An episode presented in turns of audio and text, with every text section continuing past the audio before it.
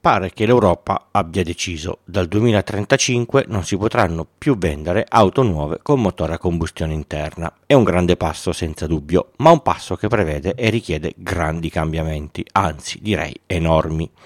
Visto che non sono la persona più esperta di questo settore, non ho le risposte, ma ho molti dubbi e molte domande.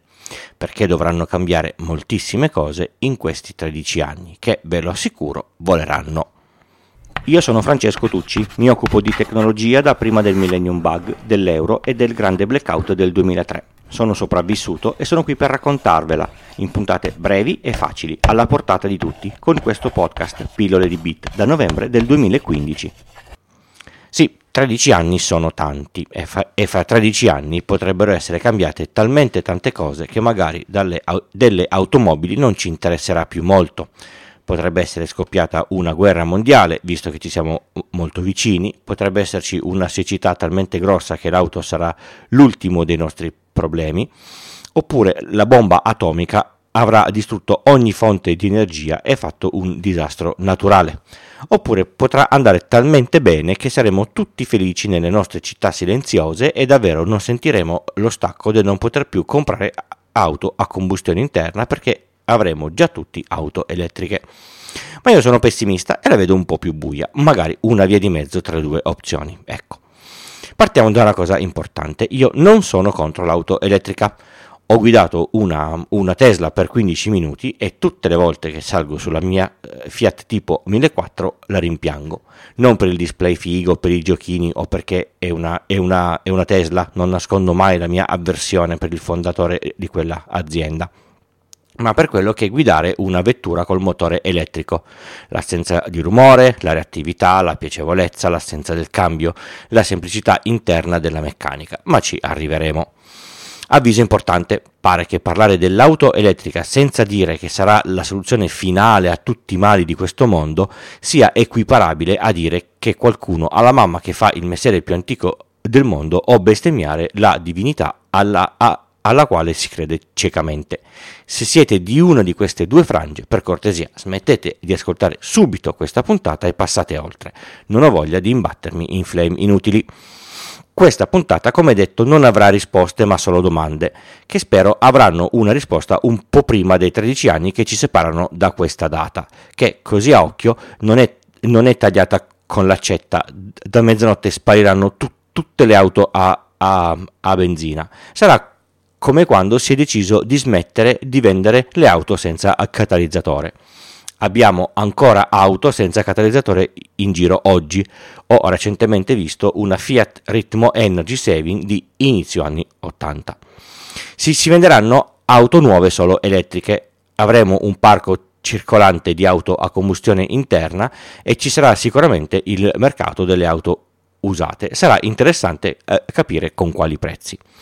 Parto con lo sfatare un mito. Non è vero che l'auto elettrica non emette CO2. Sì, non ha il tubo di scarico e viaggiando non ha emissioni, ma la corrente che ha immagazzinato nelle batterie è stata generata almeno in parte bruciando qualcosa, almeno qui in Italia. Quindi l'auto emette CO2 ma da qualche altra parte, contribuisce quindi al riscaldamento globale e all'inquinamento in modo eh, minore e si spera sempre di meno con le energie rinnovabili, ma inquina lo stesso. A tendere, magari, la quantità di corrente che generiamo sarà sempre più da fonti rinnovabili, lo spero.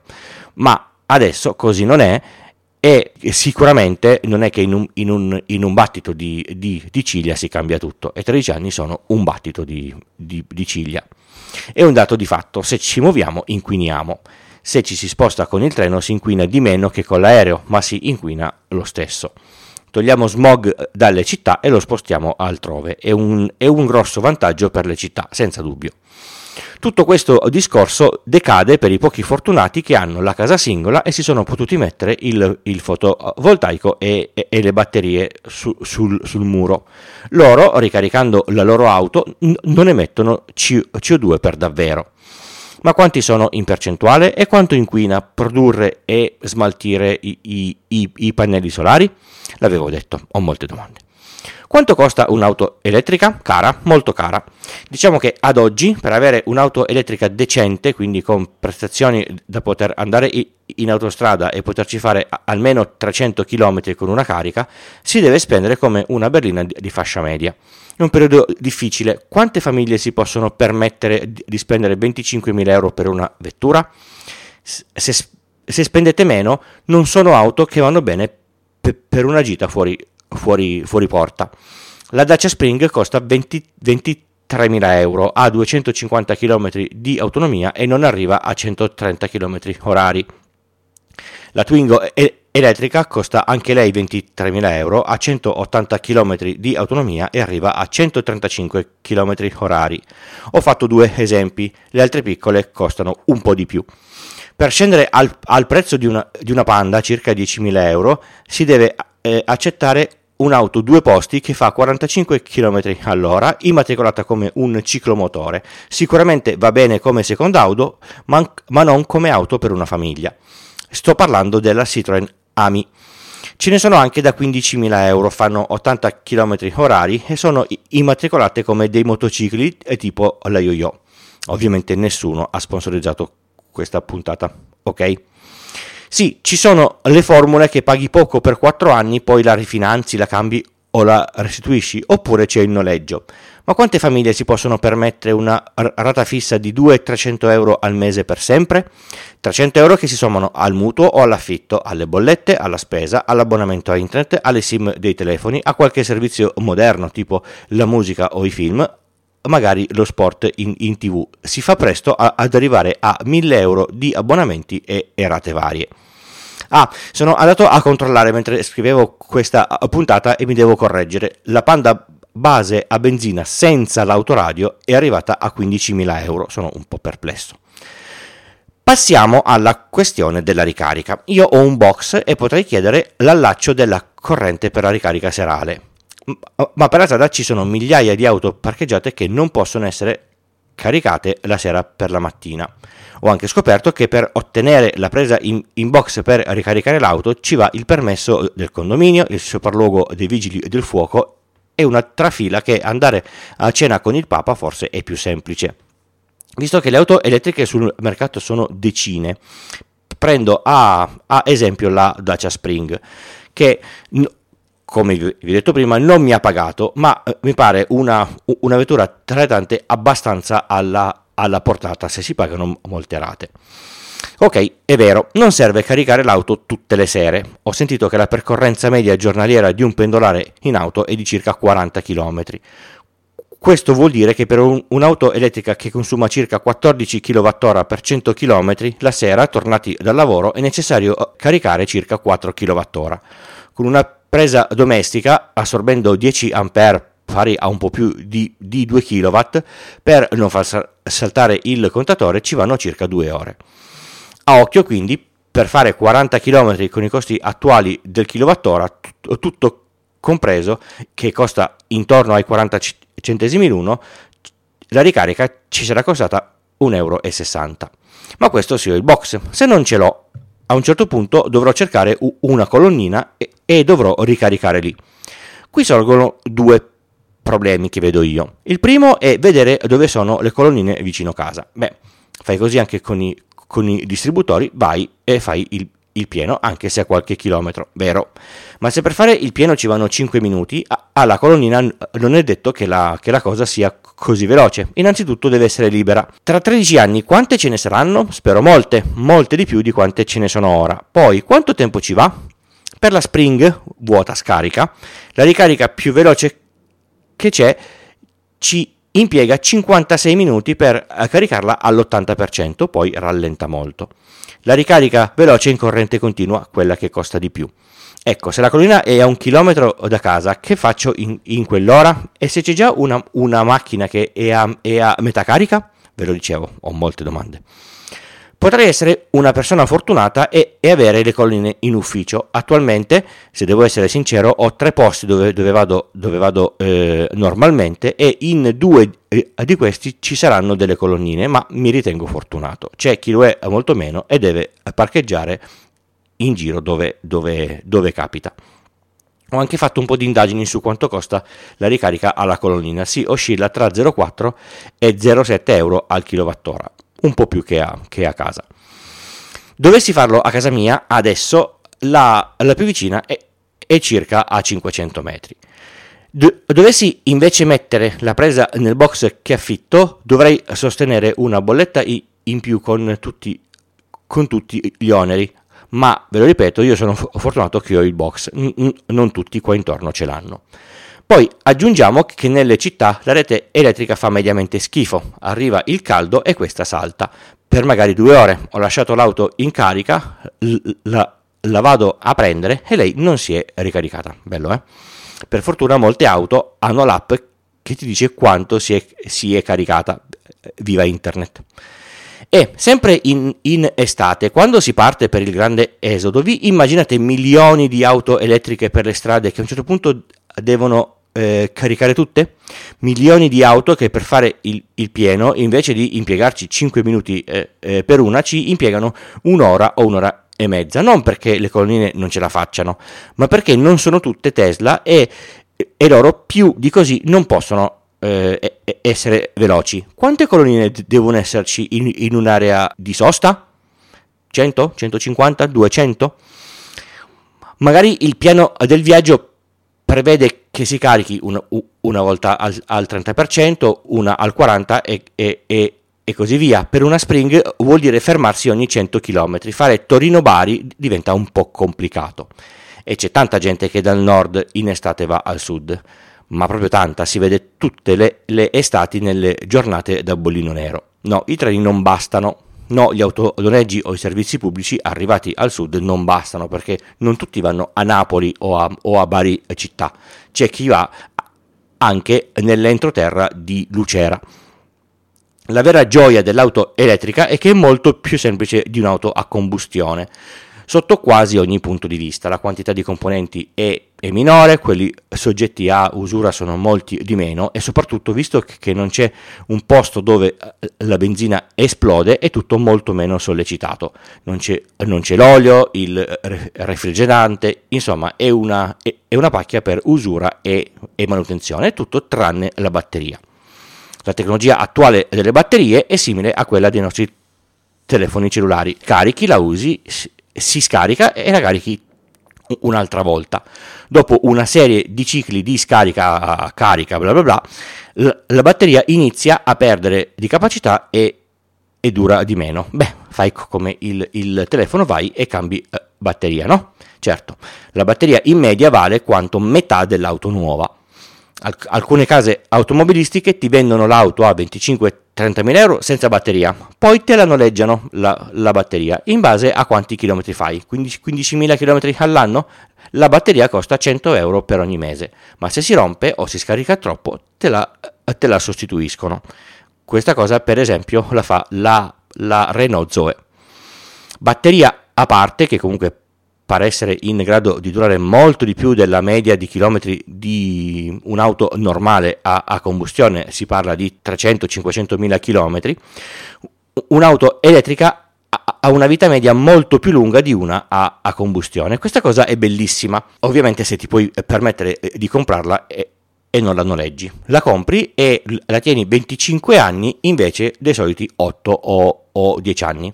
Meno pezzi per produrla meno auto da produrle perché se durano così, eh, così tanto la gente le cambierà molto di meno. Eh, ma così le, le, fabbriche di auto vanno a pallino, è così col cavolo che i prezzi scendono. E come facciamo per tenere vivo il, il, il mercato? Che bella domanda. Ho una mezza idea. Avete presente quel, quello che si fa con i telefoni? Dopo tre anni non escono più gli aggiornamenti di sicurezza oppure le nuove funzioni non sono più, più funzionanti su, sulle auto vecchie. Oppure peggio, sai, la tua auto ha già 10 anni, fra, fra tre mesi non potrà più accendersi, tanto sono tutte gestite dal software sul quale n- non avremo nessun controllo. Sì, perché queste auto, si può vedere già, già, adesso, voi le comprate ma non sono proprio vostre, restano legate a doppio filo con il produttore che può con un canone, con una spesa aggiuntiva, attivare nuove funzionalità. Potrebbe banalmente con un kill, kill switch, fermarla. oppure eh, fallire e l'auto, ops, non funziona più. Tralascio l'idea di un attacco ransomware a qualche azienda produttrice eh, di auto che ferma qualche milione di macchine in, in giro per il mondo. Questa cosa in parte avviene già adesso con le auto a combustione interna, quelle di fascia più alta, ma con quelle elettriche sarà notevolmente più, più facile. A tendere, dicono, nessuno avrà la sua auto, la chiameremo su necessità, arri- arriverà senza autista e ci porterà dove dovremo andare. Bellissimo, ma vi assicuro, non nel 2035. A fronte di tutto questo saremo tutti invogliati a noleggiare l'auto invece di acquistarla. Torniamo al canone fisso mensile. Molte famiglie non se lo potranno permettere e avranno bisogno dell'auto perché vivono o o vanno a lavorare dove i mezzi pubblici non arrivano. E poi parliamo delle auto vecchie, quelle a, a, a combustione. Da febbraio 2035 inizierà la campagna di demonizzazione. Un, co- un, po' come c'è nelle grandi città da qualche anno. Prima non potevano girare solo in centro, solo in, in inverno, solo le Euro 0, poi l'Euro 1, poi in tutta, in tutta la, la, la città, poi per tutto il giorno poi l'Euro 0, 1, 2, 3. Poi in inverno, in base ai livelli di PM10, si può arrivare fino alle Euro, Euro, Euro 5. Da quando si, si venderanno le auto nuove solo elettriche, gli scenari sono tantissimi blocchi più o meno estesi, limitazione in, in, in base al, al, tipo di, di, eh, di strada che, si sta percorrendo. Immaginate, eh, ma se non hai l'auto elettrica non puoi fare l'auto, l'auto, l'autostrada, solo strade, eh, strade, strade statali. Aumenti del carburante o della tassa di, eh, di possesso o, perché no, una nuova tassa bella bella per, per, i, per i veicoli che inquinano ci faranno passare qualunque voglia di avere le vecchie auto a combustione. Qualcuno poi mi dovrebbe spiegare l'impatto ambientale in questo cambio epocale di smaltire centinaia di milioni di auto a combustione. Ah sì, vero, le mandiamo tutte in Africa o in, in, in Sud America, lì potranno ancora inquinare. In Madagascar qualche anno fa ho, ho visto girare un sacco di Renault 4. E poi mi, mi piacerebbe sapere l'impatto ambientale dall'estrazione alla produzione per avere tutte le batterie per questi milioni di auto che dovranno essere prodotte per arrivare al 2035 con attese sulle consegne del nuovo inferiori ai 5 anni. Non lo so e sono molto curioso. In questa puntata mi sono, mi sono posto molte domande. Non perché secondo me sarà un disastro, ma perché visto lo stato attuale e vista la mancata evoluzione degli ultimi anni delle nostre infrastrutture con eh, reti elettriche che non tengono, ponti che cadono, acquedotti che perdono, ho semplicemente paura che al momento dell'arrivo del mega switch dell'auto elettrica non saremo pronti e faremo un, un flop talmente grosso che dovremo eh, rimandare tutto di almeno altri 10 anni. Ultima nota, alle case automobilistiche con poca tiratura di esemplari, tipo le grandi sportive di lusso, daranno delle, delle, delle deroghe. Insomma, per i ricchi c'è una scappatoia, come tutte le volte. Lo ripeto giusto per essere chiaro, io un'auto elettrica la vorrei tantissimo. Al momento quelle sul mercato sono esageratamente care per una famiglia media che ha un reddito di 20-25 mila euro all'anno.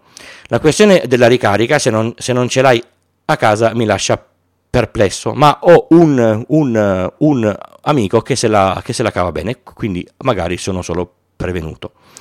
Sono curioso di sapere, dati alla, alla mano, reali e, e, non dei religiosi dell'auto elettrica, il, confronto, il confronto dell'impatto totale di Un'auto a benzina dalla costruzione allo smaltimento con 100.000 km di percorrenza contro la stessa cosa di un'auto elettrica, anzi meglio, l'impatto del ciclo di vita di un'auto elettrica rispetto a tutte le auto a combustione che uno cambia, contando che l'auto elettrica in teoria dura come 4 o 5 auto a combustione. Un'ultima cosa questa, questa volta davvero. Quando le vendite della benzina e del gasolio crolleranno, crolleranno anche gli introiti delle accise e della relativa IVA. lo Stato da dove prenderà tutti questi soldi mancanti? Secondo me, se adesso viaggiare a benzina costa circa 15 centesimi a chilometro, quando ci sarà un sufficiente, un sufficiente numero di auto elettriche, il costo al chilometro sarà anche un pochino più alto. Cosa ci riserveranno questi 13 anni? Nessuno lo sa. Nessuno sa cosa succederà entro la fine di quest'anno e, e ci mancano solo 6 mesi. Staremo un po' tutti a, a vedere. Pillole di Bit è un podcast indipendente interamente scritto, prodotto e realizzato da Francesco Tucci con l'indispensabile supporto dell'hosting Third Eye e il software di montaggio audio producer di Alex Raccuglia. Lo potete ascoltare da tutte le piattaforme di podcast il lunedì o direttamente sul sito pillole di Bit col punto prima dell'it. Sul sito trovate anche tutti i canali social per la discussione online e i modi per supportarmi. Il podcast non ha pubblicità. Per chi dona più di 5 euro e mi comunica l'indirizzo, gli spedisco gli adesivi. Un modo altrettanto bello di contribuire è parlare di questo podcast con amici, colleghi e parenti. Ascoltare podcast è facile per chiunque. Pillole di Bit è anche un piccolo network. Su extra.pillole di Bit col punto prima dell'it ci sono tutti gli altri podcast.